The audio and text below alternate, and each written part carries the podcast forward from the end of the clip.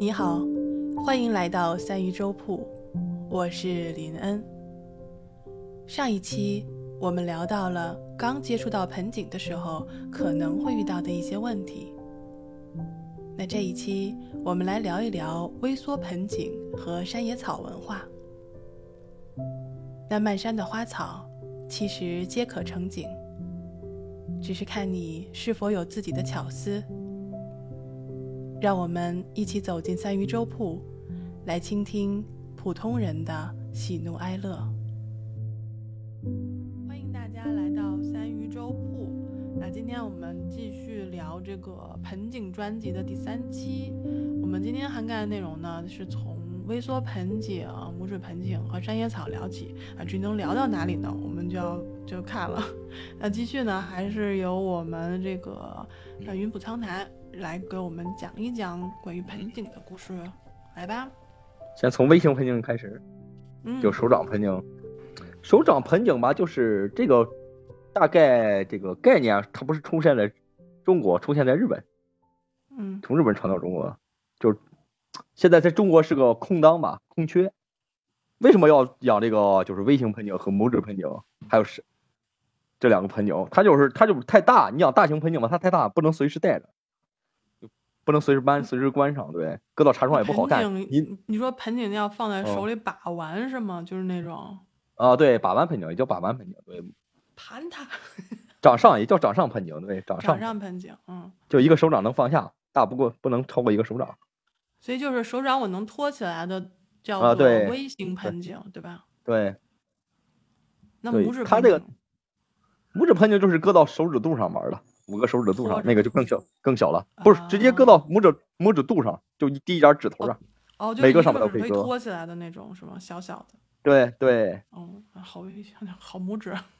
山野草就是大概是，哎，中国消失了几千年，哎，不对，几百年吧，八几年，从八几年盆景不是在中国消失了吗？中国盆景文化，然后日本就赶上来了嘛，然后就发现发明了山野草，山野草文化，哦。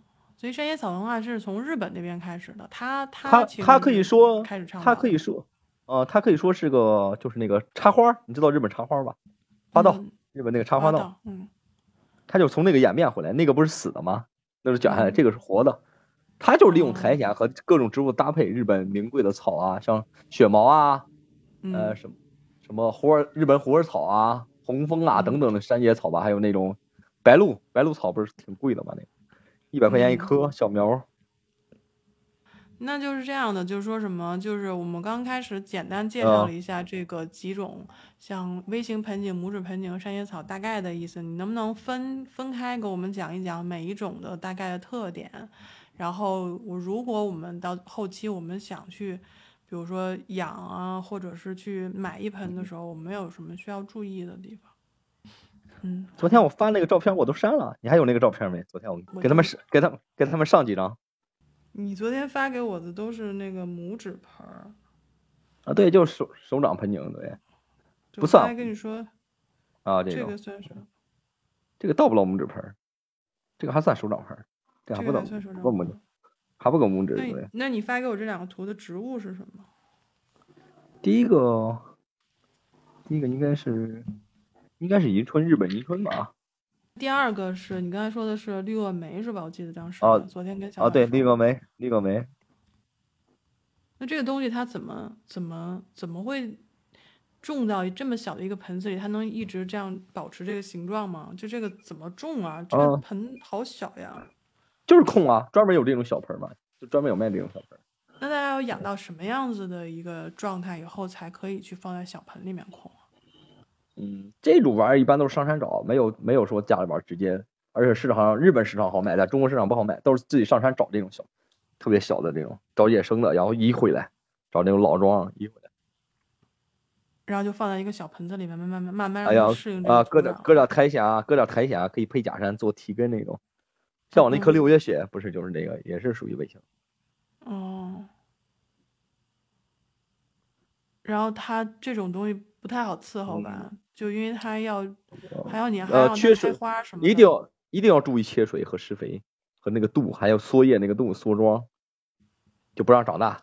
其实就是挺残忍的一种手法，也是挺残忍。只让长老不让长大。那你 你说这要注意浇水，注意什么的施肥这种东西量大概有多少？频率怎么说？这个东西有有可以薄薄薄薄薄薄施，就一点点，就是啊，不要不要一次，容易烧死。它本身就薄施，对，嗯，对，薄肥一定要薄肥，慢慢施。开花时节可以多稍微多一点，二十多克啊，十多克，十几克的。开花和。刚初期春天刚换样的时候，就刚长新叶的时候。你那个十几克的量是什么？就是化肥，成袋的那个小化肥。那么点的盆儿放十几克会不会太多了？不多不多不多。不多，因为它搁到水里边啊，不要直接上，溶于水里边然后浇。我知道，不要直接上，不要溶水。嗯，那那不就控制了吗？那水再专业，再专业你可以买，再专业可以买那个球，网上见过那个球吧？往植物上插的那个缓释肥球。就个塑料的那个，一个疙瘩一个疙瘩，给个西瓜似的镂空的，然后底下个针塑料针一插，然后把那个颗粒状放进，它自己就会挥发。现在都用那个了。这样的是吗？哦，施肥球，施肥球，网上可以买到，不贵，几块钱一个。就专门用在盆景上面的吗？啊，各种盆景，尤其微型盆景和拇指盆景都有，它各种型号的大小，各种型号。嗯。分型号的。那你刚才，那你刚才说那个空叶是怎么回事？就摘叶嘛，把把老叶摘下去长新叶，一个不留，全摘了，摘了光秃秃的。那它长出来的新叶不是跟老叶一样大吗？啊，不会不会不会，它会更小。去衣换景，对我们叫去衣换景，衣服的衣。那如果我比如摘掉了一次，然后长出来的叶子，我觉得还是大呢，我能摘？那就不能再摘，不能不能，一年只能摘两回。开春和那和那个秋天。秋天。哎，不是开春和那个谷雨前后，哦，谷雨，就傻瓜点豆谷谷雨傻傻瓜点豆那个是，哦，摘衣换景就是锦鸡那个景，锦绣中华那个锦，哦，就是去衣换锦是吗？对，就是把大的叶子摘掉，让它出更小的这个叶子。还有一种就是去摘叶，摘叶是为了啥？就是光看花。这就把所有叶都摘了，到秋天以后把所有叶摘了，光剩挂果，专门就对付挂果了。为什么？因为我们要看果，那个时候就不要看，没有叶也快黄了，就不好看了，把叶全摘了，就留满树果。哦，所以是两种，一种去叶是为了让它出小叶儿，还有一种就是开始挂果之后，那我就是是不是要等开开始挂果之后才摘叶？啊，对。就果成熟以后，那会影响那个那个果本身的成熟吗？不会，不会，不会，不会。哦，是这样。哦哦，可以上些果肥啊、花肥促进一下，也可以上些果肥、水肥。就比如什么硼之类的那种，是吗？嗯嗯。微型盆景一般都是做成矮坝型，微型矮坝就不要很高那种，大概就是一扎半扎长、半扎长、一扎长那种，就高。从盆儿到它距离，盆儿一般选择精致的小盆儿，最少用紫砂，不要用陶，不要用陶盆儿啊、紫砂盆儿或者老老年辈的那个碗啊，各个朝代的，不要用，最好不要用陶瓷的那个，因为它不透气儿，嗯，会闷，浇水多了会闷闷根，会烂根。那那拇指盆景呢？跟那个你所谓的手掌盆景，它这个有没有什么区别？在长的时候，它就把把它缩到更小，就是把它这种再再缩小，就是拇指指就是拇指盆景。指上指上盆景也叫拇指，那因为没有图嘛，所以你能不能大概给我形容一下这个盆景的盆儿有多大，然后大概这个盆景有多高？能搁到能搁到你五个指头肚上，你就这样想吧，从一到五，对，能搁到你每个指头肚上，大拇指肚、二拇指肚、三拇指肚、四，对，最小的能搁到小拇指肚上，这么小一个盆儿，几厘米，大概就是一块钱那么大，一块钱到一个就是古代铜板铜钱那么大，古代的铜板铜钱那么大。那那像这种小的盆儿，它也可以，比如开花挂果吗？可以啊，可以养这些小植物。最好是它一般一般情况下要什么样的植物啊？小小的。很多啊，就是小叶的都能玩，像常见的黄杨啊，呃，六月雪啊，栀子啊，金蛋子啊，老鸭柿啊，都能玩，很多很多都能玩。狼鱼啊，都能玩，开花挂叶的都能，不开花的也能玩，不开花挂果的也能玩，开花挂果的。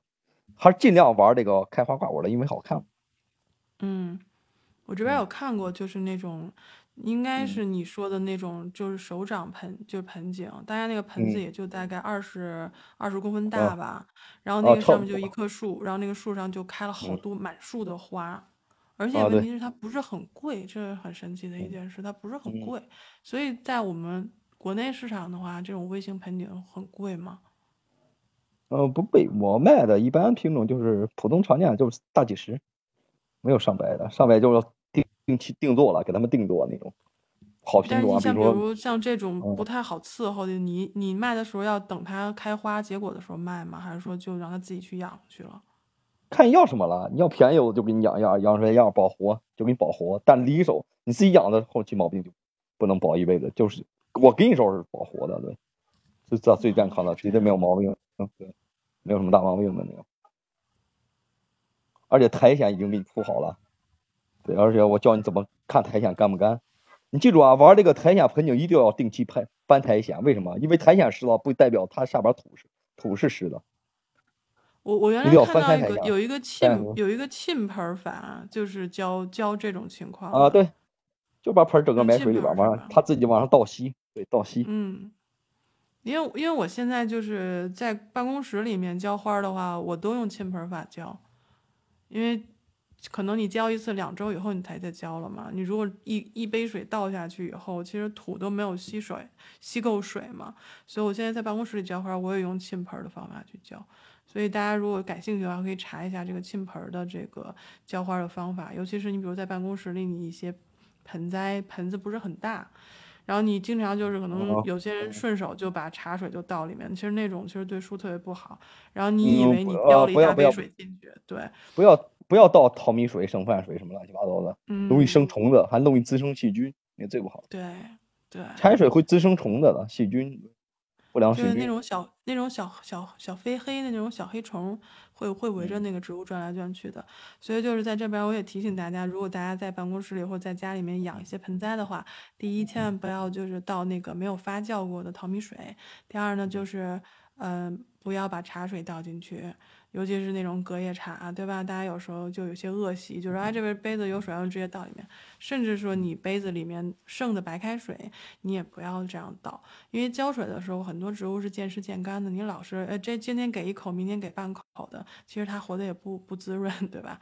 所以就是你浇水的时候，一看摸土，把手指头嗯伸到土里面去抠一下。如果是觉得哎干了，那好，你把它踏踏实实的把这盆花浇好。让它完全的这个土壤吸饱了水以后，然后你就放在那边，直到它干以后，你再去浇水。反正我是一个开始养植物也就才大概三四年的人嘛，所以我就觉得浇水这个活儿其实是个大事儿。就是你如果学不会浇水的话，你的植物就很不太容易养好。所以这就是一个题外话了啊。嗯，拉回主题。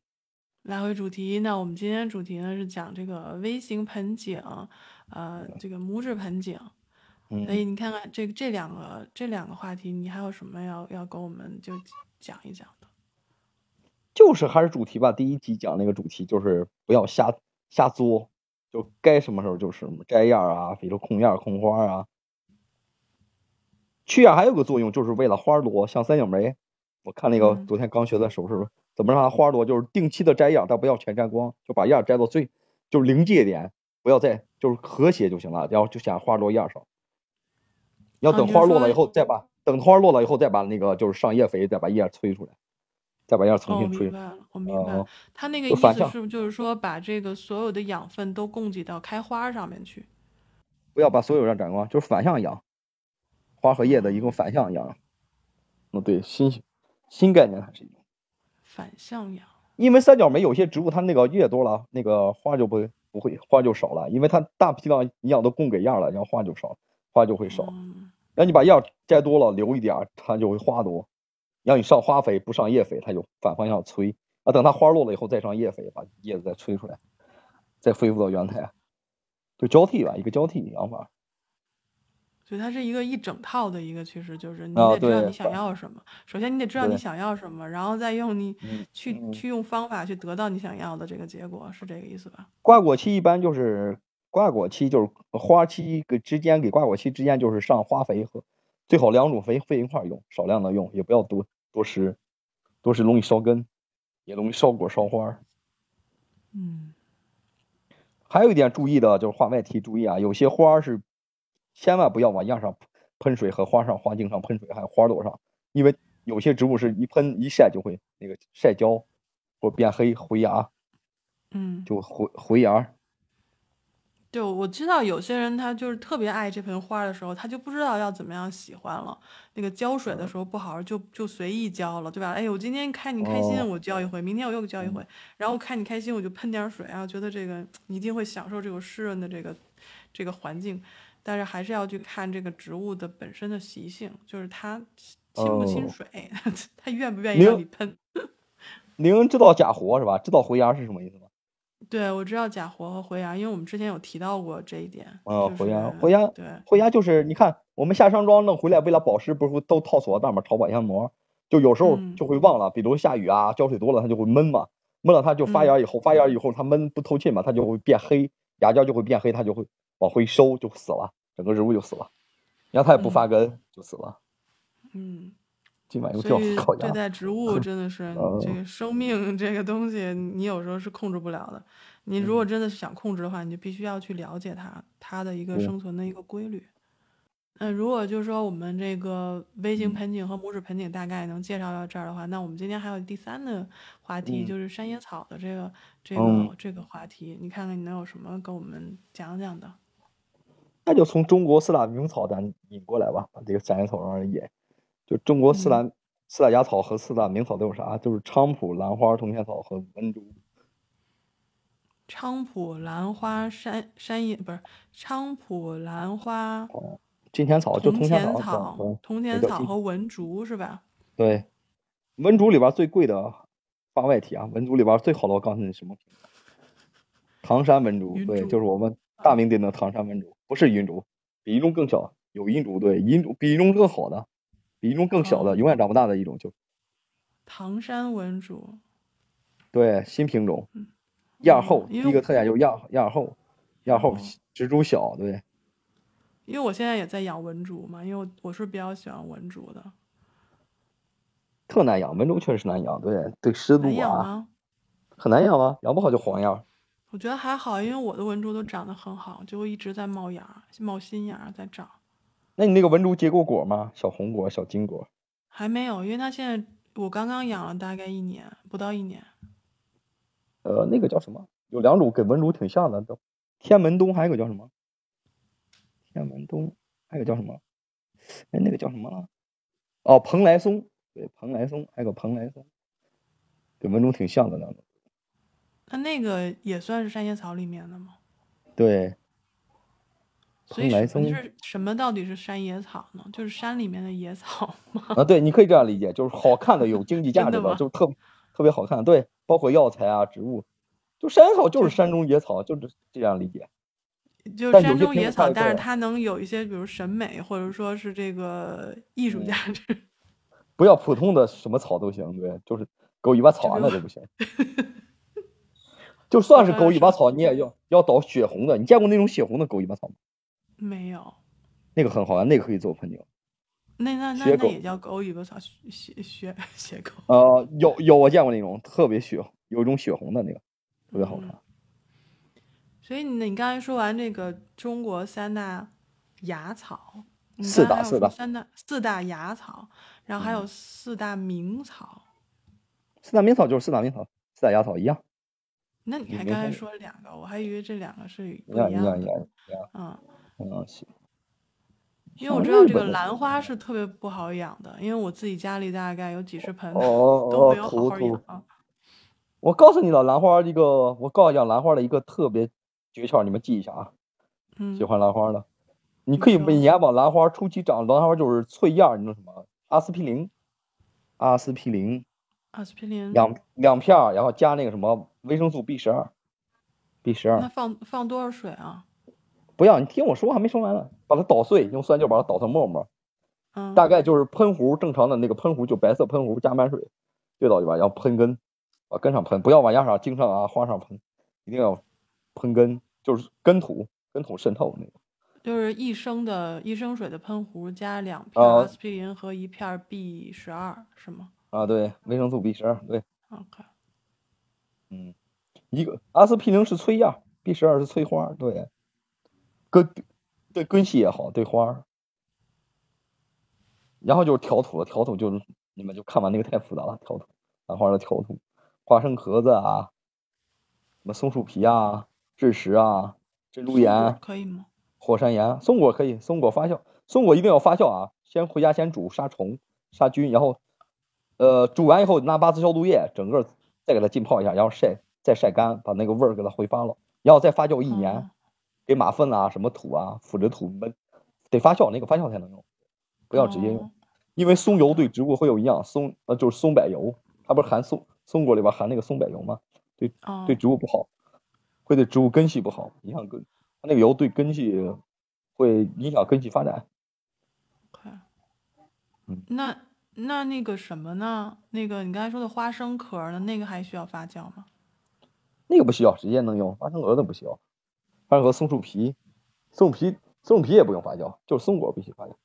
哦，松松皮就煮一下就好了，拿锅煮一下，把大量油去去，然后暴晒几天，杀杀杀杀毒，高温杀毒，就利用高温杀毒，还一些寄生虫啊，什么红蜘蛛啊，里边乱七八糟还有昆虫。兰花土最后腐殖土也是晒晒比较好，杀杀菌，用多菌灵啥喷一下，对吧？那个土。是，是我们家那个用的时候都用多菌灵，稍微就喷它一下，拌它一下，然后晒它一下，然后再去再去换盆儿。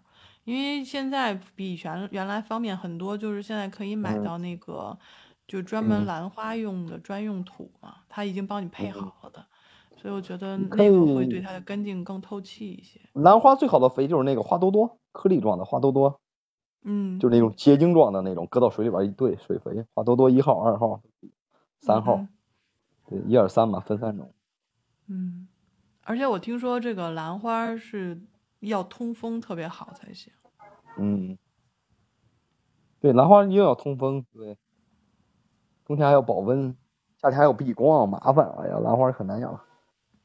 是啊，我们家这个有时候放在那个我们院子里有一棵大树嘛。就放在树下嘛，就是但是有的时候那个树，你知道那个阳光移动的话，有时候那个太阳会透进来，所以有把叶子有灼伤的情况，所以 就比较尤其尤其早上不要喷水，一般兰花你要往叶上喷水，不要兰花最好别喷，就是擦一下，不要喷。我们专业兰花都擦，弄湿毛巾啊，什么干净湿毛巾、湿纸巾，把它擦擦，把叶上灰尘擦擦。兰花记住啊，千万不要往花上喷，尤其中午和早起。就太阳特别足的时候，容易灼伤，就灼黑，就像就像虎牙似的那种虎牙黑。对。然后你刚才说那四大嗯芽草中间有一个铜钱草，其实我是挺感兴趣的，因为铜钱草它是是属于那种水生的，是吧？也可以旱种，也可以旱种，也可以旱种，也可以水生，两两种的。但是因为我看好多朋友养的就是就半就像泥里边那样种着吧，然后就长得就挺那个。就是不太好长的，我就不太敢养。一点啊，一点一没有养它，没有一点一没有，它也能养，它也能活，就纯水培它也能，搁点营养液那种水培营养液也能那样，纯水培它也能，多肉也能水培，现在多肉都能水培。多肉也可以水培是吗？对呀，水培多肉，就是它根自己往下扎嘛，它会植物不是都有习性嘛，自己找水，自己找水源，利用它植物那个。就是懒惰性，也也就是让它活着吧，它也不太能出这个状态，是不是？啊，出不了状态，没有土种的好。嗯，对啊，所以就是我们就还是要还是要给它这个充足的一个生长的环境，它才能够就是成成为我们想要的样子。然后另外还有一种还有一种菖蒲，你菖蒲给我们介绍一下，好像这这几种里有菖蒲是我是最不熟悉的。菖蒲就是南方的一种野草，它是一种中药。那我就是文豪玩的吧，它就是醒神嘛。文豪，因为你学习它就是，它就有点像沉香那种东西吧，沉香或者像鼻烟那种东西，外国进过来那种鼻烟嘛，传教士进，它就是醒神嘛。它因为有散发香味儿，揉搓你会散发一种香味儿，就特别雅致的那种香味儿。嗯。但菖但菖蒲不可以吃啊，先告诉你们，菖蒲是有毒的。虽然它是中药，但是它有微毒，有皂角苷。像你说的，像你说的这个山野草，它是为了醒神，那嗯。那血毛你你有养对吧？它是什么味道？嗯，就是观赏，血毛纯属为了观赏，就是好看。而且风一吹它晃，它晃特别雅，对它一晃，它因为长嘛，它就风一吹它就晃，特别好看。嗯，有就芳草房间就跟增加跟一个是吗？芳草碧连天的感觉，风吹芳草碧连天的感觉对，就那个古诗嘛。风吹芳草碧连天那种感觉，对。你想象你在大草原你种盆那个，你就想象整个你有个整个大草原要种雪，上半截血红的草，遍地都是，哗哗一风吹多雅，真的摇像美女跳舞似的摇。那我就等待你那盆了，对吧？就等待你那盆了。就是一堆 S 的草，S 型的草，风吹那摇啊摇啊摇。我记得当时，当时你拿回来的时候是就是小颗一小颗的嘛，看着很像香炉里面插的香。现在长到大概有一打多长了吧，还没变红。因为我为什么我们变红？因为阳台养它不接地气，它就变日晒少嘛，它就变得红的慢。你要搁地下养，比如你有叶儿。趁上风吹日晒那种长得它就会红的特别快，而且长出来最好状态是紫红紫红，紫中透黑，黑中透红。那所以就是说，我们现在其实居家养的这些，就是除了那个四大芽草之外，其实好像也就没有太多其他的了。那像这种血毛，还有其他像呃虎耳草、白鹭草，这个虎耳草都是从日本那边传过来的，是不是？中国也有虎耳草，其实中国也有虎耳草。但好像我就看家里面也就这四种养的多一些。那你说的那些什么呃什么白鹭草、虎耳草这些，好像我基本上没有怎么见过了。啊，白鹭草，白鹭草是日本的。虎耳草有，虎耳草中国有，现在市场上大批量有。白鹭草是日本品种，咱这儿没有啊。白鹭章，哎，我怎么又出？那血毛也是日本的吗？还是我们这边也有？啊，血毛是日本的，咱中国没有。中国那个叫芒草，给它相近的叫芒草。就芒草碧连天那个芒草，就芒果那个芒芒草。你什么要分清草都碧连天是吗？你刚才芳草没有芒草。芒草也是红的，芒草也是红的。哦。还有雪衰草，有玫瑰英那个也也可以玩那个雪衰草。叫什么草？雪衰草，衰落的衰。衰是哪个衰啊？衰落的衰，阿衰的衰。哦。雪衰草。雪衰草。芒草雪，所以基本上是取它一个颜色和形态，是这样吧？嗯，对，芒草也是红的，秋天。但最雅的还是雪芒。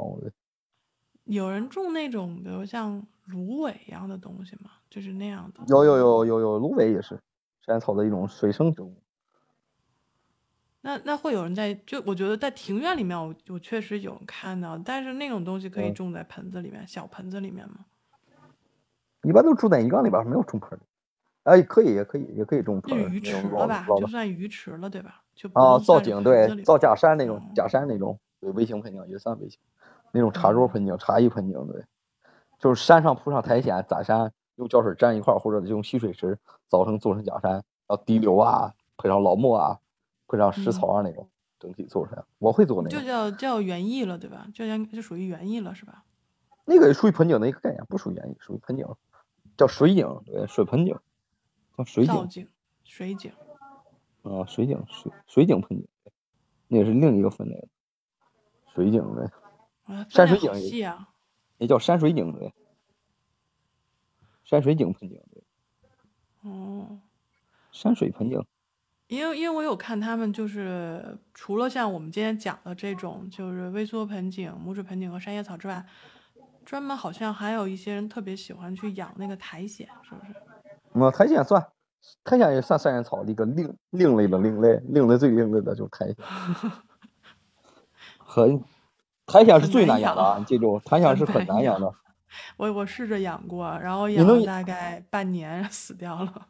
日本有这样一句话，日本大师呃那个什么川崎川崎什么那叫，他有一句话就是：你能养好上万盆盆景，甚至能养微微型盆景和拇指盆景，你不一定能养好，用三三十年或者一辈子不能养不好苔藓。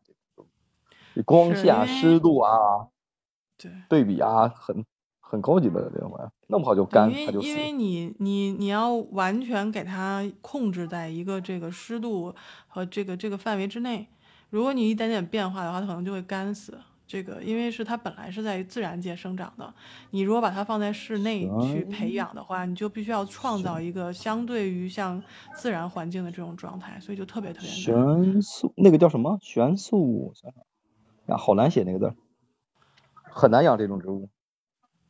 悬素叫什么？这个念什么？巨芦，巨苔，巨芦苔。嗯，悬素巨苔。这个是什么？这是一种。山野草的一种，在中国也有，外国也有，很贵的，在外国卖的很贵，在中国很便宜。那种药材，长得像菠菜似的，这个毛茸茸的，开一个小紫花，是那个吧？对对对，还有开白花的。嗯，对。我玩我这个很难养，对湿度要求也很高。如果你能把它养活，就能养活苔藓。然后我们来念一下，刚才乔生给我们介绍的叫做玄硕巨苔。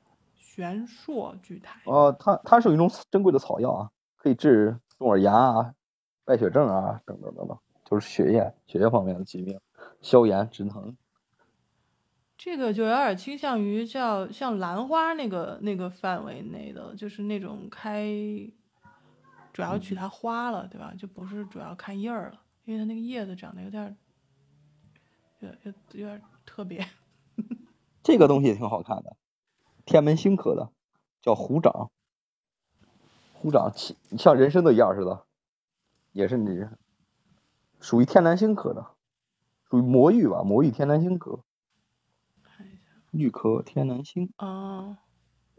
那这些东西它也属于可以，它这应该算做盆栽吧？就不能叫做盆景了吧？你能做山野草的盆景？也能。也可以是吗？都可以搭配。山野草就是山中的野草，大概就是这个意思。它没有规定，就好看的植物都能当，只要山上野生的。山草不一定是草啊，杜鹃也可以，山上野杜鹃、小型野杜鹃也可以。就它涵盖的范围还挺多，是不是？你知道水杜鹃这种植物吗？就世界上最小的杜鹃，中国最小的杜鹃，水杜鹃。不不太清楚这个。我一直在找这个，很少见的，嗯，也属于珍稀了，现在很少见的水水杜鹃，特别小，特别小，特别水边长的一种杜鹃。也叫灵水杜鹃，查一下，水杜鹃懂吗？没有，都查都查不到，特别少见。我见过一回，然后就没采嘛，在那个就是我们剑峡上见过这种植物。你得先找水，一般都在那个悬崖峭壁或者那个咯咯牢牢那个就是长苔藓的地方，在一个悬崖上面瀑布下面，就流水特别慢的瀑布，在那个下青青苔石上面就长那些，长一颗两颗的，也特别少，珍稀植物。见着不一定要采啊，也是难养这个东西，特别难养，特别难养。是不要不要采啊，也特别难养。没有没有养过的话就不要采，真的。特别像这种可能会违法的，有这种违法的就不要就不要去去像在这个法律的这个这个，对吧？我我给你提过那个虎耳草嘛，有一种我们太行山特有的国家级保护动植物了，已经列到国家级了，不是省级了。嗯。独独根草，对，独根虎耳草。特别好看，我一直在找它。对你，我们之前有提到过。嗯，独根草还是独根花？独根草是吧？虎耳科的。草，嗯，独根草属于一直在呃，景天科，属于景天，红景天科的，红景天科的植物。所以也就是说，嗯，所谓的这种山野草，也就是我们看到的身边的一些植物，只要是我们觉得它可爱。然后觉得它有一定的对我们的欣赏价值，我们就可以养起来，但是不要去破坏它的这个自然的环境，以及就是对于珍稀的物种，我们不要去碰，是不是这个意思？嗯，对。就像你说那个独根草，然后还有一些其他的水叫什么？水匪啊，水匪也是。对水翡，我们第一集有有提到，然后你刚才还有说水杜鹃这些东西，其实它们都是一些珍稀物种，或者说它们长的这个环境不是我们人类就正常生活范围内内的这种环境。但如果大家去野生的环境的话，还是我们秉承着我们做做这一期盆景的这个中心思想，就是植物它是很美丽，它是但是它是有生命的。我们需要，就是说，在我们可以欣赏它的同时，也要保护它，也要去珍视它。这个是我们，我跟钱登来做这这一个特辑，一共三集的这个原因就是在这里。所以，那我们我们这一期也就大概做到这里。如果大家有对盆景感兴趣的，会有什么样的呃问题呢？都可以在直播间里提出来，到时候我们大家可以一起讨论。那今天我们谢谢呃云浦仓奶给我们带来这一期节目，非常感谢。那我们今天的直播就到这里啦，谢谢大家，晚安。感谢你收听到这里，我们的盆景专辑到这里就告一段落了。如果你喜欢这样的分享，欢迎你在下面留言。如果你想加入我们，可以到三鱼粥铺找我。我的直播时间是北京时间每天下午七点，我会在那个安静的角落等你。我是林恩二二幺赫兹。咱们下期见。